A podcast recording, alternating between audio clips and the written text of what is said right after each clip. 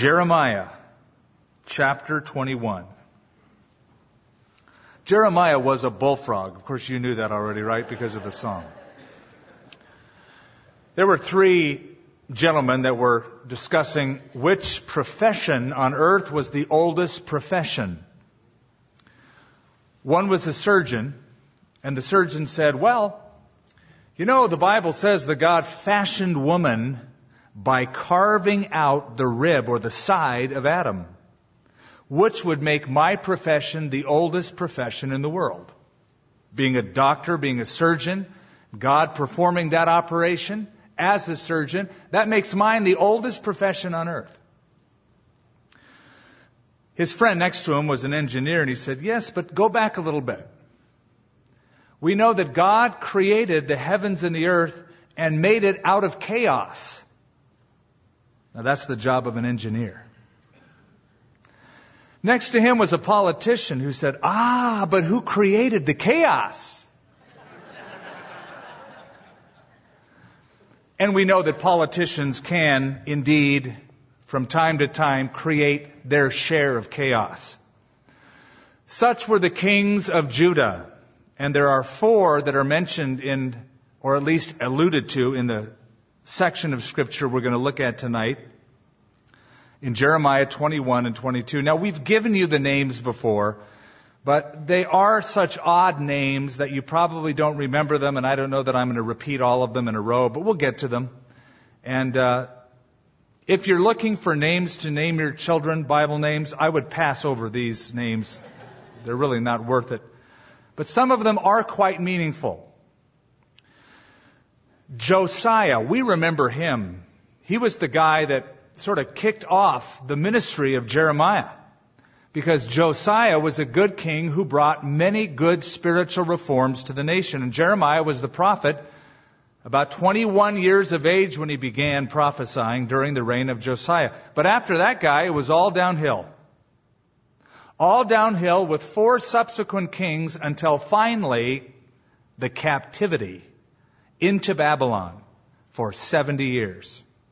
And so we're going to look at, because Jeremiah prophesies in this section, about all of these kings in some way or another, beginning with the last one first and then going back. So we're starting with Zedekiah. Zedekiah was the guy who was still around when Judah, the southern kingdom, was taken into captivity the word which came to Jeremiah from the Lord when King Zedekiah sent to him Pashur the son of Malchiah and Zephaniah the son of Maaseiah the priest, saying, Please inquire of the Lord for us, for Nebuchadnezzar the king of Babylon makes war against us. Perhaps the Lord will deal with us according to all his wonderful works, that the king may go away from us. I mentioned Josiah. He was a good guy. Everyone after him did evil in the sight of the Lord. And each one after him, it seemed, outdid the previous one in evil. Until finally there was the captivity. Though they had a very prestigious position, being of the lineage of King David, sitting on the throne of King David in Jerusalem, they did evil in the sight of the Lord until the captivity came. I read an article and I, I couldn't trace down the exact tribe, so I can't give you a reference. I wish I could. Um, I heard that there was, and it probably was at one time, I don't know if it still exists, a tribe, a remote tribe in the continent of Africa who had a king, and the king lasted for seven years. That was his reign. That was the stint, that was the length of his reign. After he left and the new king succeeded him, the custom was is that the old king would be killed and the new king would reign. I know what you're thinking. You're thinking, no one in the world would sign up for that job. It must have been assigned. Well, it's interesting in this tribe, the king could do whatever he wanted for seven years. He had absolute authority. He could have any pleasure he wanted. There were really no rules for him. There was really no regulations that he had to follow except one. He couldn't change the custom. That there would be death upon the election of the new king. It's the only thing he couldn't change. And again, you'd think, yeah, it's still not good enough. I don't think anybody'd sign up for the job. There was a waiting list. The idea of having no parameters and absolute reign as the king of the country for seven years seems to be so appealing even in spite of death. Now again, I don't have the source of that, but as I read that, I thought, that's how most people live. The idea that I can do whatever I want to do, live my life as I please. Oh, I know that perhaps one day I'll face God. There will be the judgment. I know I'll die one day. But who knows when that will be? And probably it will be a long ways away. So I'm going to have fun.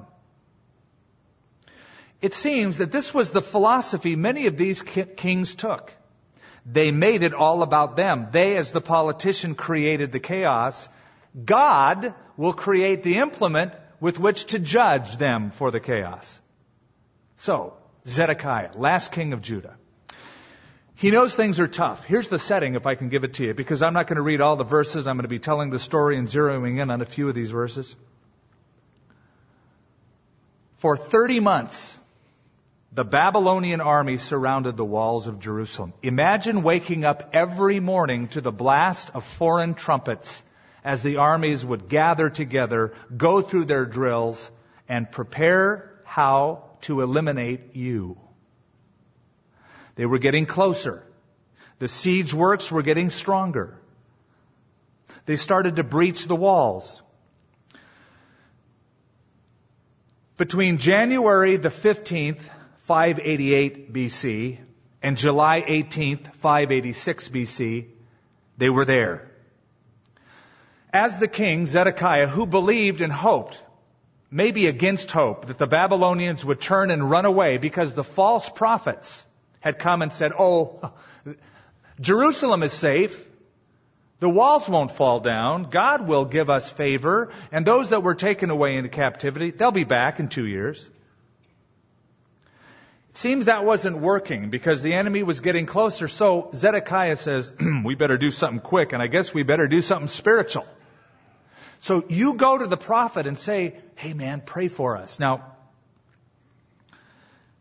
I think if I were Jeremiah, I would have said, interesting that you asked me to pray for you. I've been telling you to pray for months. I've been telling you to turn back to God and you have disregarded it. Now why all of a sudden this change? Well, we know why the change. Their neck's on the line. Pray for us. Look at the answer. As they say, please inquire of the Lord for us, for Nebuchadnezzar, the king of Babylon, makes war against us. Perhaps the Lord will deal with us according to all of his wonderful works, that the king may go away from us. Jeremiah said to him, Thus you shall say to Zedekiah. Talk about a gutsy prophet.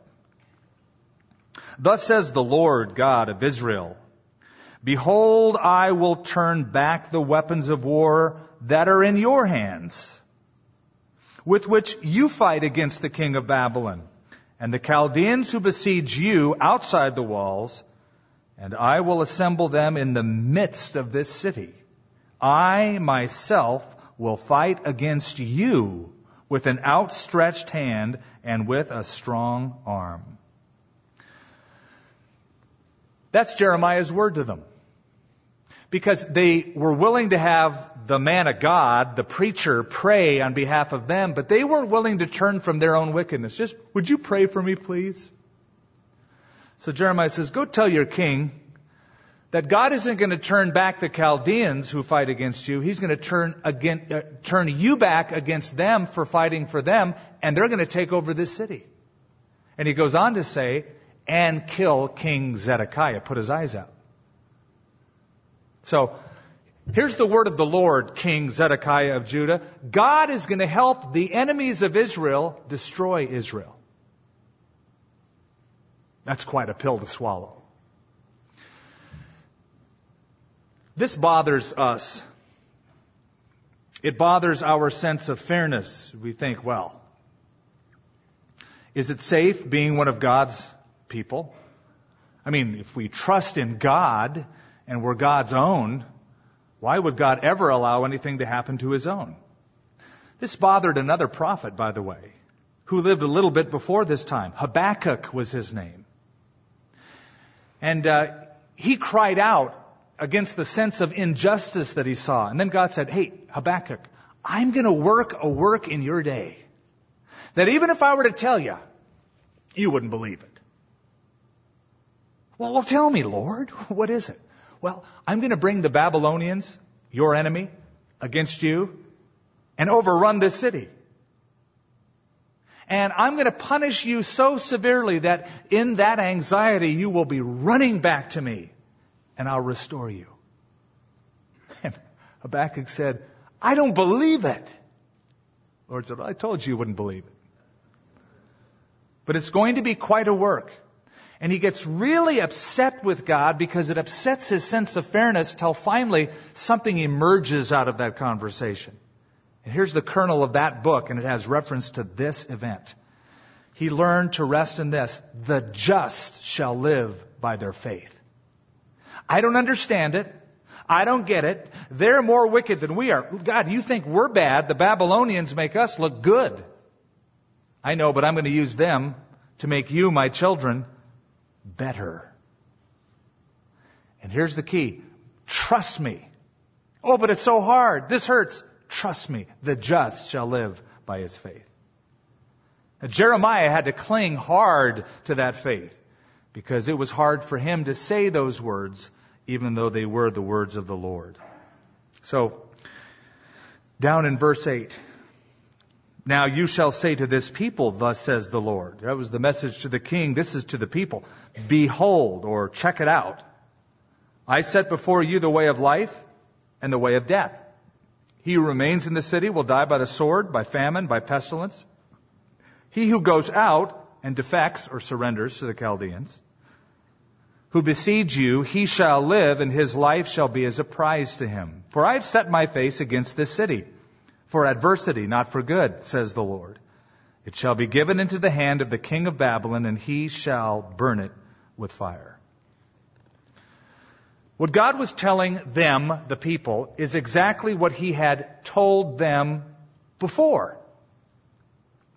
Now, you, you probably, if you have a pencil or pen, write in the margin of your Bible, and yes, I'm giving you permission to do that. If you'd like. You don't have to. But write in there Deuteronomy chapters 28 through 30, or just Deuteronomy 30. Because when God made the covenant of the law with his people, this is what he told them. Obey me, everything will be great. Disobey me, everything will be really bad. And I'll send pestilence and famine and enemies against you, and they're going to wipe you out. And he spends two chapters telling them what to do and what not to do and the consequences. He spells out the terms of the covenant. Then, in chapter 30, he says, See, I have set before you the way of life and the way of death, the way of cursing, and the way of blessing. Therefore, choose life that you and your descendants may live. So God spelled it out and He said, now you have a choice to make. Obey me, do it. Choose life. Disobey me, you're choosing your own death. So they would have remembered this, those who were astute and tuned into knowing Deuteronomy, and some of them did. Certainly some of the priests understood it. So this is a recap of that. I set before you the way of life and the way of death. It is impossible to be neutral spiritually. I know a lot of people try to be spiritual. You talk to them about the Lord. Well, I don't know. I haven't made up my mind yet. You know, the jury's still out. I'm thinking about this. I haven't decided yet. Oh, yes, you have. To be undecided is to be decided. You made a decision. And I'll ask you, are you following Christ? Well, I wouldn't say I'm really following Christ, but I'm not really against Christ. Baloney. Jesus said, if you're not for me, you are against me. If you don't help gather, you scatter. Jesus made it impossible to be neutral. So here it is, guys. I'm standing before you in the city, says Jeremiah. You see the enemy around you. Here's a chance for you to get right with God. I set before you life or death. Now they're coming after you. You want to live and get along and raise families and do all right? Surrender to the Babylonians. You're going to captivity 70 years. You'll be all right. You stay here and resist them. You're toast. Well, I didn't say toast. That's the NSV, the New Skip version, but same idea. Put in a few beholds and thus saiths, and you, you get the idea.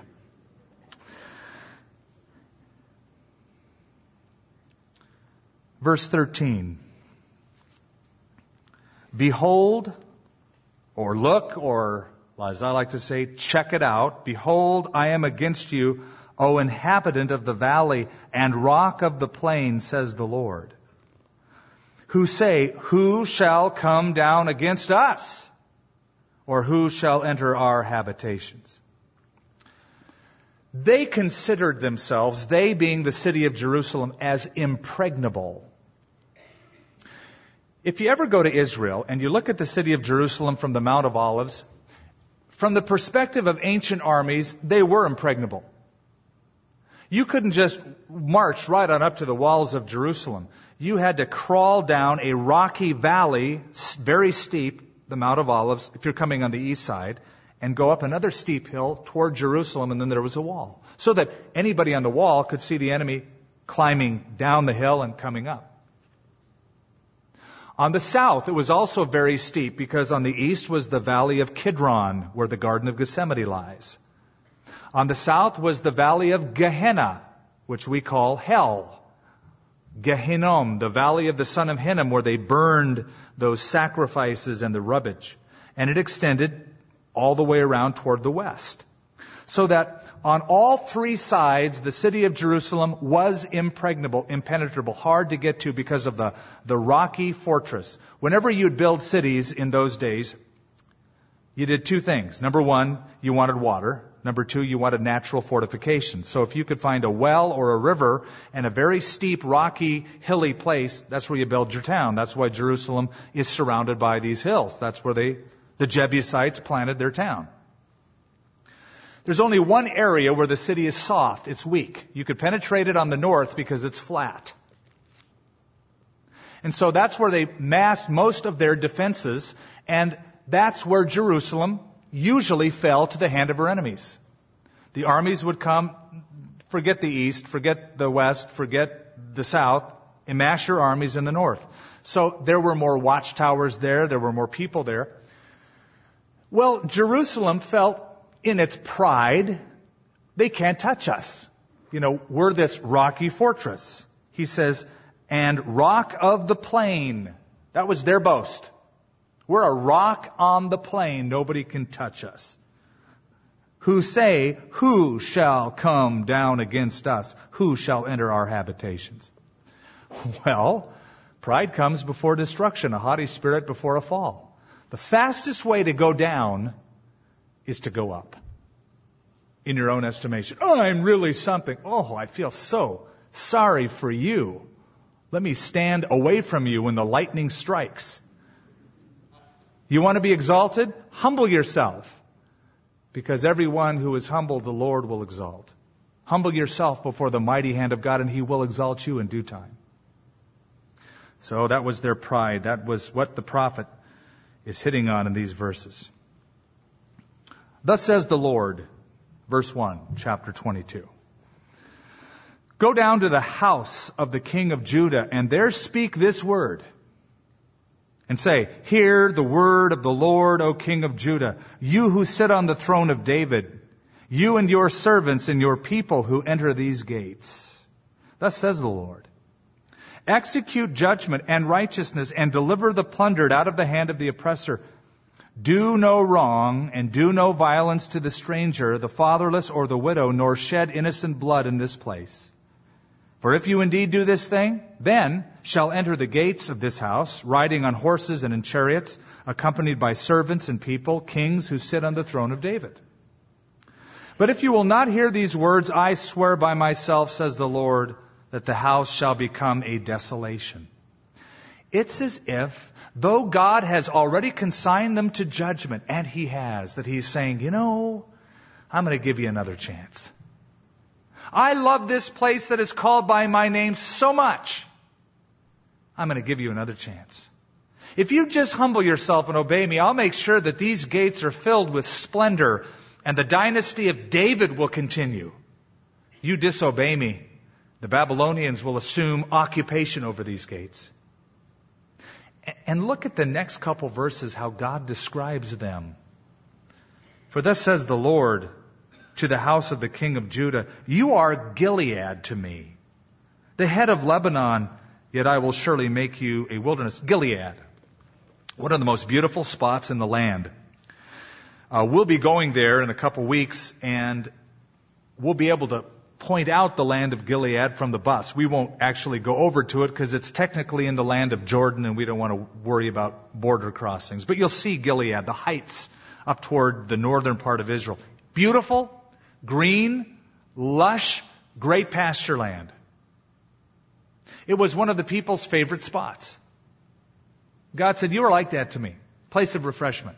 You know, you, you probably all have a favorite spot. It could be Hawaii, it could be this one shore in Maui where you like to go hang out, or it could be the Rocky Mountains. And imagine picking your favorite spot. Let's say it's the Estes Park, Colorado. And God's saying to you, you are like Estes Park to me.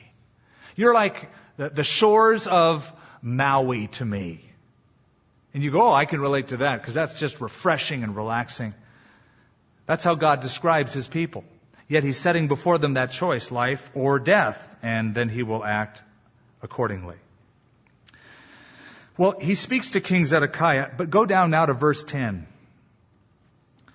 Beginning with the last king, Zedekiah, we now move to the first king that succeeded Josiah. His name is Jehoahaz. Very good.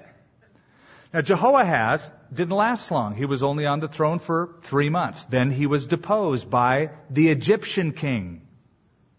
And so we read this Weep not for the dead, nor bemoan him, but weep bitterly for him who goes away.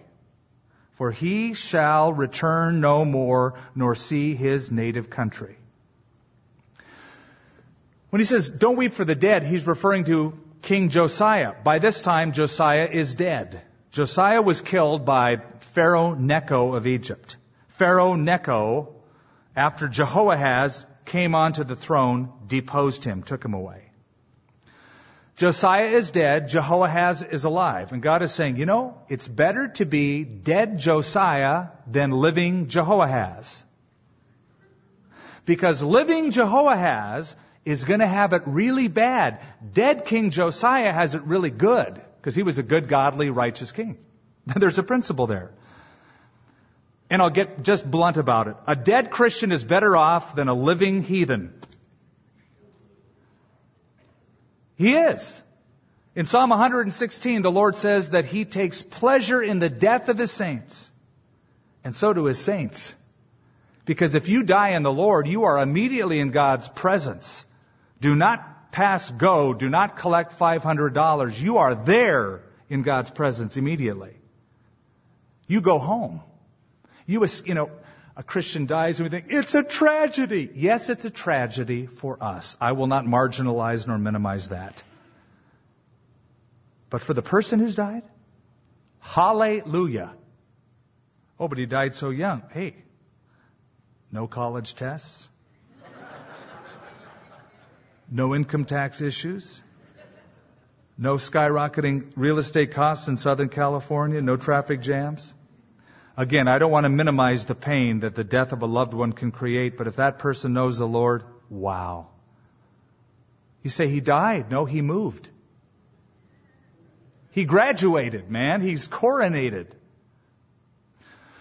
Two women were dying in the same town on the same night. One was an atheist, one was a Christian. The rooms couldn't be more opposite one from another. In the room of the atheist, all was glum, dark, sad, weeping, mourning, No hope, no future, as that dying woman said, I'm leaving home, I'm leaving home, I'm leaving home, and she died saying that. Oh, but on the other side of town, in that bright room filled with singing, that Christian lady was saying, I'm going home, I'm going home. So hey, just like Jesus said to the women who were, with hey, don't weep for me, weep for you and your children because the Romans at that time were going to come against Jerusalem. Here the Babylonians are coming. So, that's Jehoahaz. For thus says the Lord concerning Shallum, that's an AKA, also known as Jehoahaz, the son of Josiah, the king of Judah, who reigned instead of Josiah his father, who went from this place, he shall not return here anymore. And so he was taken to Egypt. He died there after being a king for three months. Okay, verse 13. Again, we started at Zedekiah. He was the last king before the captivity. Then we went back to the successor of Josiah, who was only there three months, Jehoahaz. Now we go to the second successor, who was Eliakim, whom the Egyptian king changed his name to Jehoiakim. Now remember, you're going to be tested on all these names, so remember Jehoiakim. That's who we're dealing with here. Woe to him who builds his house by unrighteousness. Now, he was on the throne for a little longer, 11 years to be exact. Not three months, 11 years. So he had time to, like the politician, create a lot of chaos. And he did. Boy, did he. Look at it. It's hinted here. Woe to him who builds his house by unrighteousness and his chambers by injustice, who uses his neighbor's service without wages, and gives him nothing for his work, who says, I will build myself a wide house with spacious chambers and cut out windows for it, paneling it with cedar and painting it with vermilion. This king, Jehoiakim, was extravagant. He overtaxed the people. He made them work for free, many of them. You know, he was all into volunteer labor, but didn't pay them what they were worth. Instead, he took the money he should have paid them and he gave it to Egypt. He gave it to Egypt thinking the Egyptians will protect me. They formed an alliance together.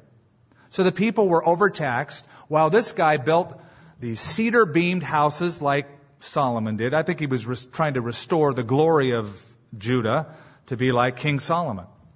And painted it with vermilion. Now that is a red dye and those of, how, how many of you are going to Israel? Raise your hands. How many of you have ever been to Israel? Raise your hands. Okay, so I'm speaking to enough who have been to Masada.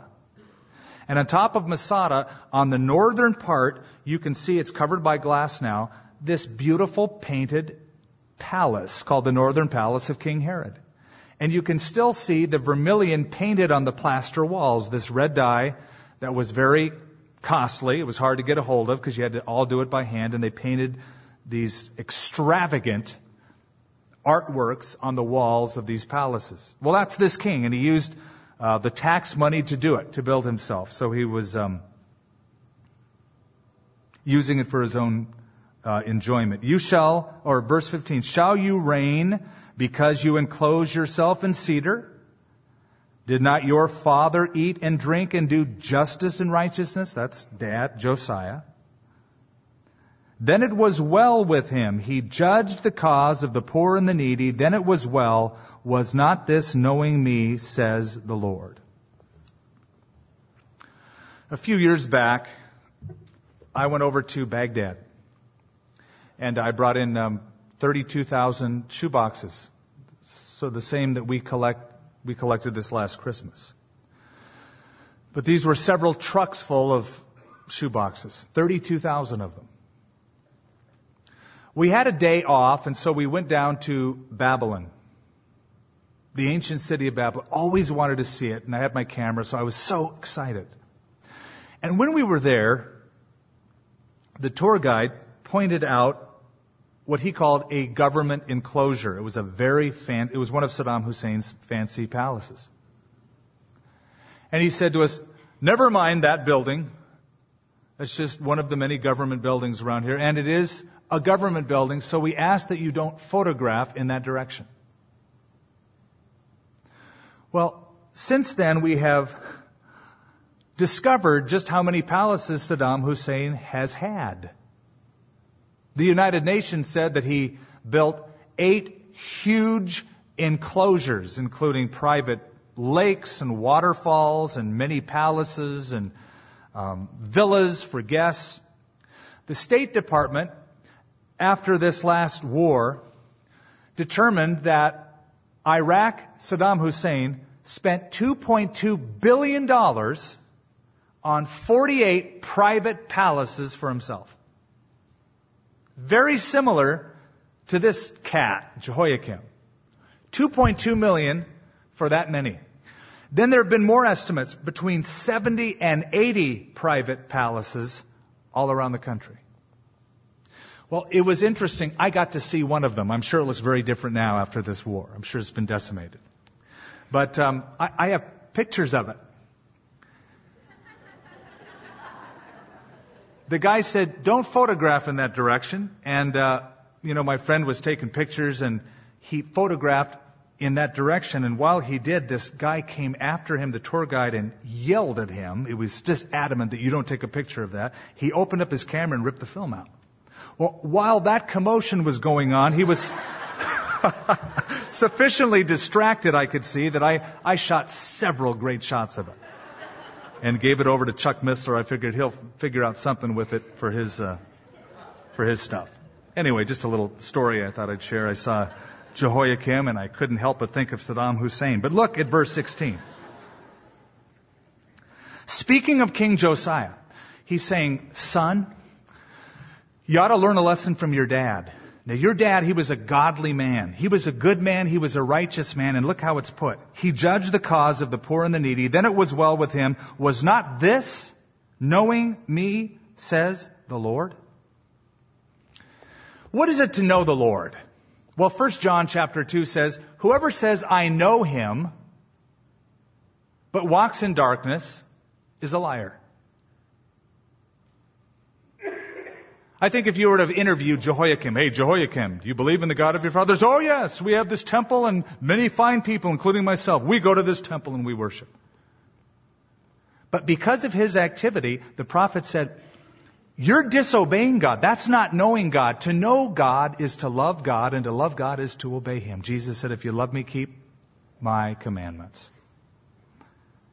Is this not knowing me, says the Lord? It's one thing to make a profession of faith. It's another thing to have the possession of faith. And the possession of faith is evident by the works. You'll know them by their fruit, Jesus said. Faith without works is dead. You know the scriptures.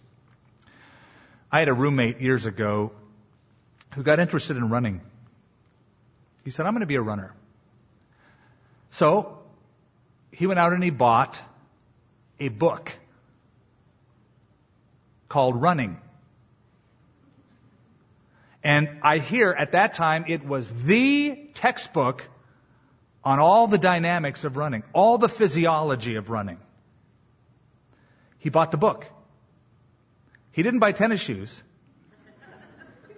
He didn't buy shorts or the uniform. He bought a book.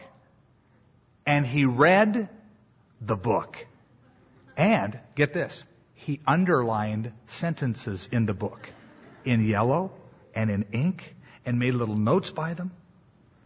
And I, I look at him, I go, Mark, what are you doing? He goes, I'm reading this book. I said, no, Mark, that's great.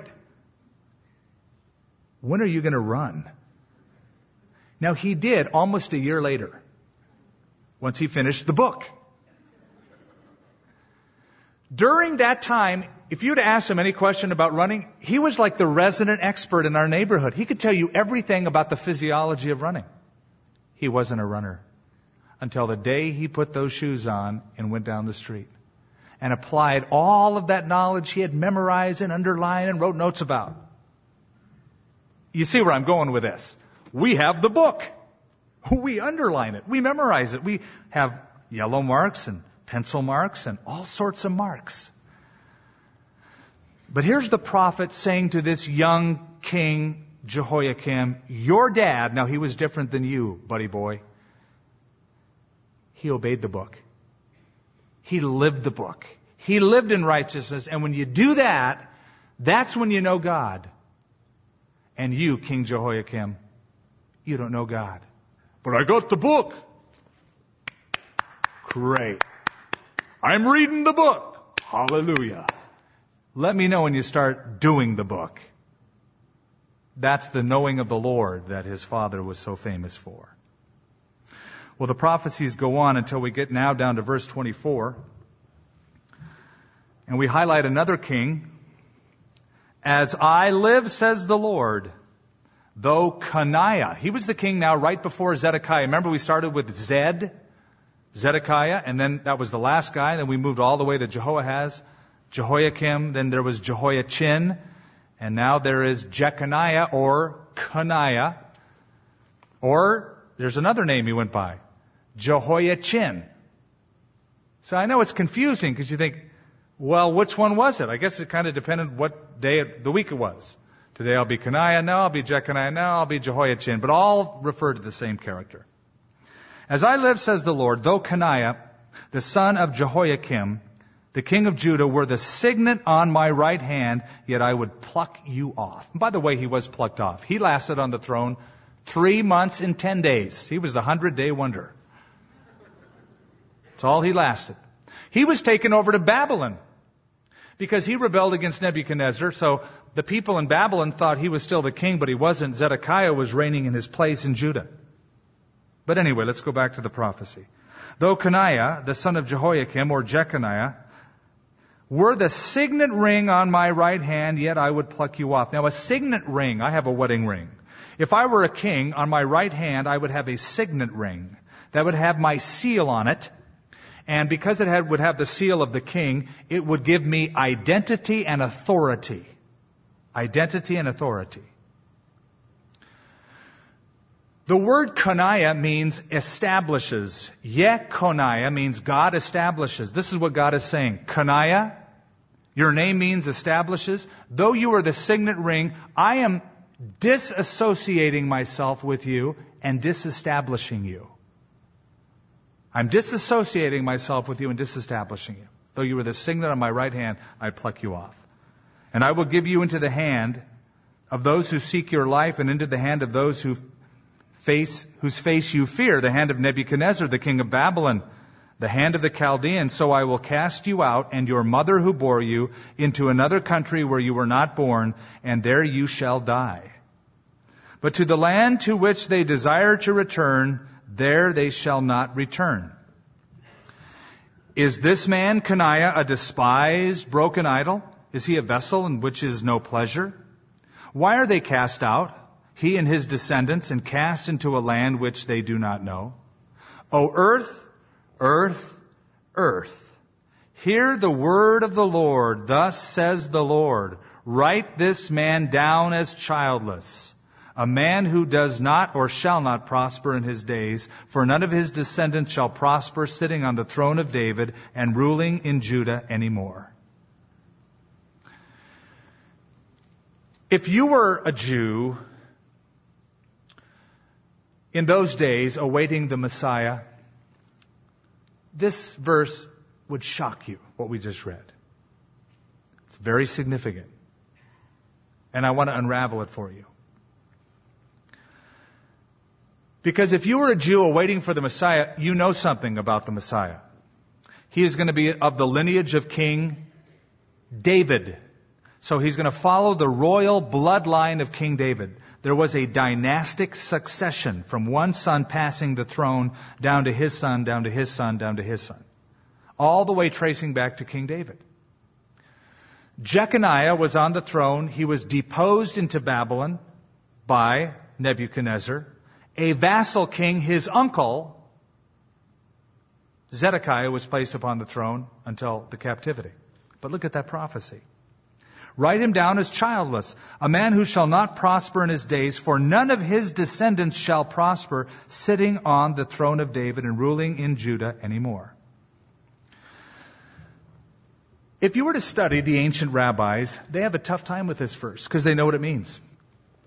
It means that the bloodline of King David is cursed.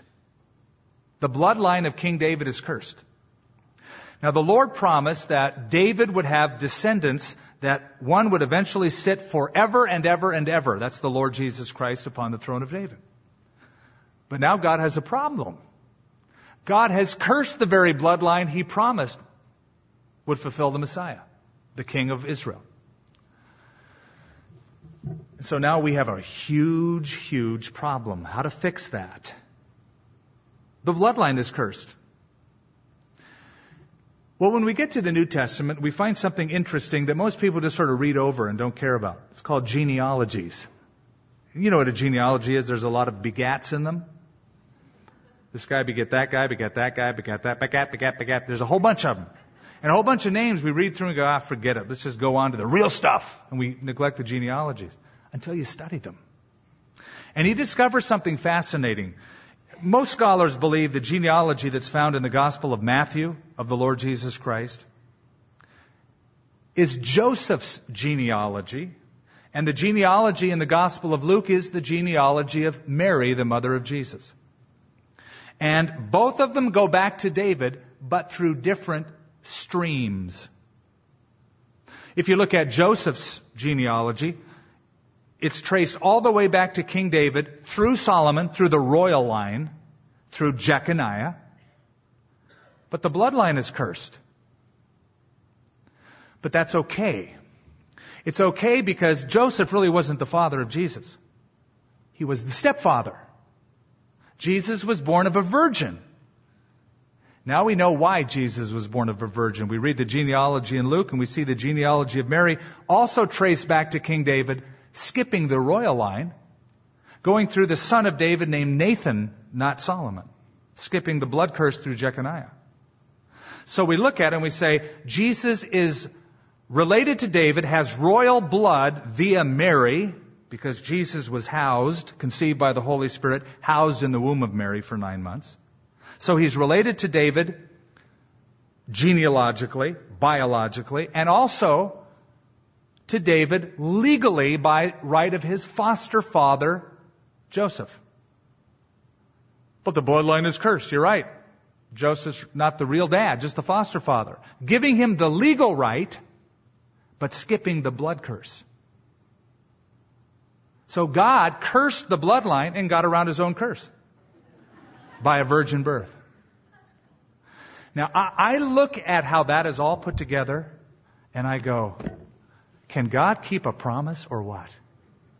And because God can keep that kind of a promise with such detailed precision, do, do we have anything to worry about? Anything at all? If God can do that? You know, it's one thing to make a promise, Somebody once said, making promises will get you friends. Performing promises will keep friends. That's why God has so many friends. Because He has made and kept so many promises.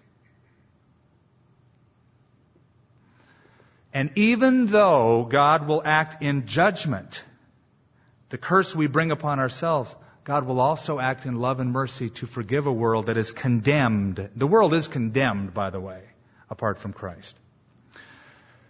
I read a story of two friends who grew up in Australia. One became a banker. One became a judge. The banker, as he developed his career, became corrupt Extortion and other illegal practices ended him up in jail. It was a high profile trial. And what made it more intriguing is the judge that this banker was going to appear before was the judge who was the best friend growing up of this banker. Everybody wanted to know, will justice be served?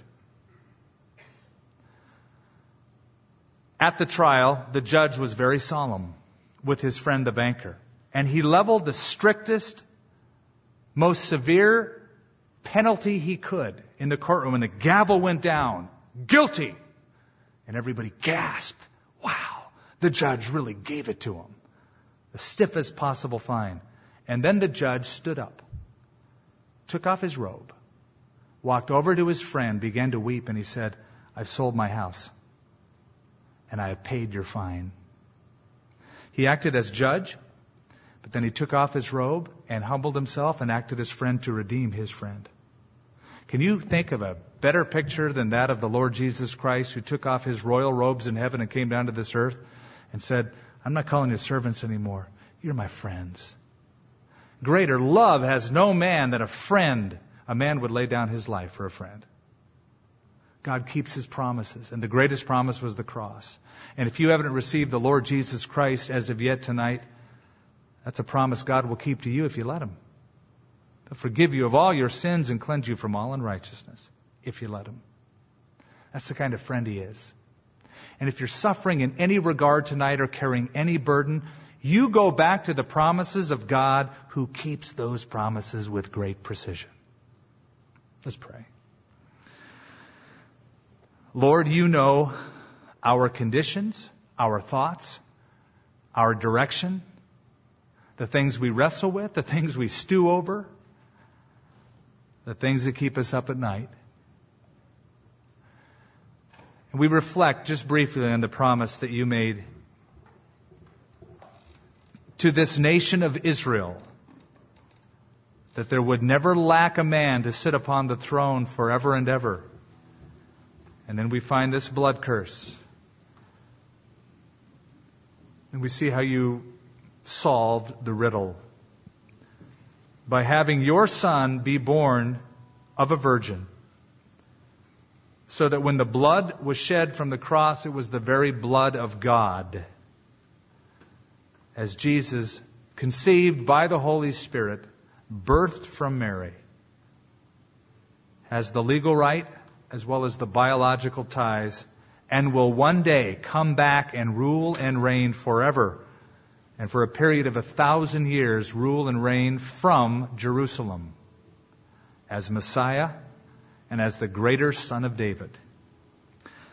So, Lord, we close tonight wanting to make a, a statement of our trust and our faith in you. We bring the things we're struggling with in the light of what we've just read, and we realize who we're dealing with. You keep your promises. Fulfill them, Lord, to these your people. And Lord, I'd pray for anyone tonight who may come with a friend or have come over a period of time and they're not really sure if they have asked you to be their Lord and Savior or if they're living a life of righteousness. We don't know if they really know you, and maybe they've even wondered that. Tonight they want to make sure. They want to make sure that it's not just religion, but that they have made a personal commitment and surrender to you. Or maybe a commitment has been made some time ago and there's just a real desire to re- renew that and, and make it fresh and real. As we're praying just now, before we close with a song, with your heads bowed, if you want to give your life to the Lord, surrender your life to Him, would you just raise your hand up? Maybe you've never really done it before and just surrendered your life totally to Him. Raise your hand up. You're saying, Pray for me as you close the service. I'm going to do it tonight. I'm going to give Him my life. Just raise your hand up in the air and I'll pray for you. Anyone at all?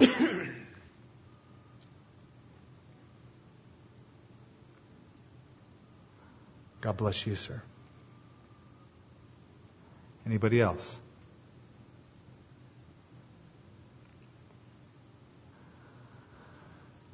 Oh, Lord, thank you for your sweet peace that's filled this room and filled our hearts. And we just pray for our brother who is becoming our brother because he's putting his trust in you, in you and because you're becoming his father, then he becomes our brother. Fill his heart with peace as Jesus Christ comes into it to assume control. In Jesus' name we pray. Amen. Amen.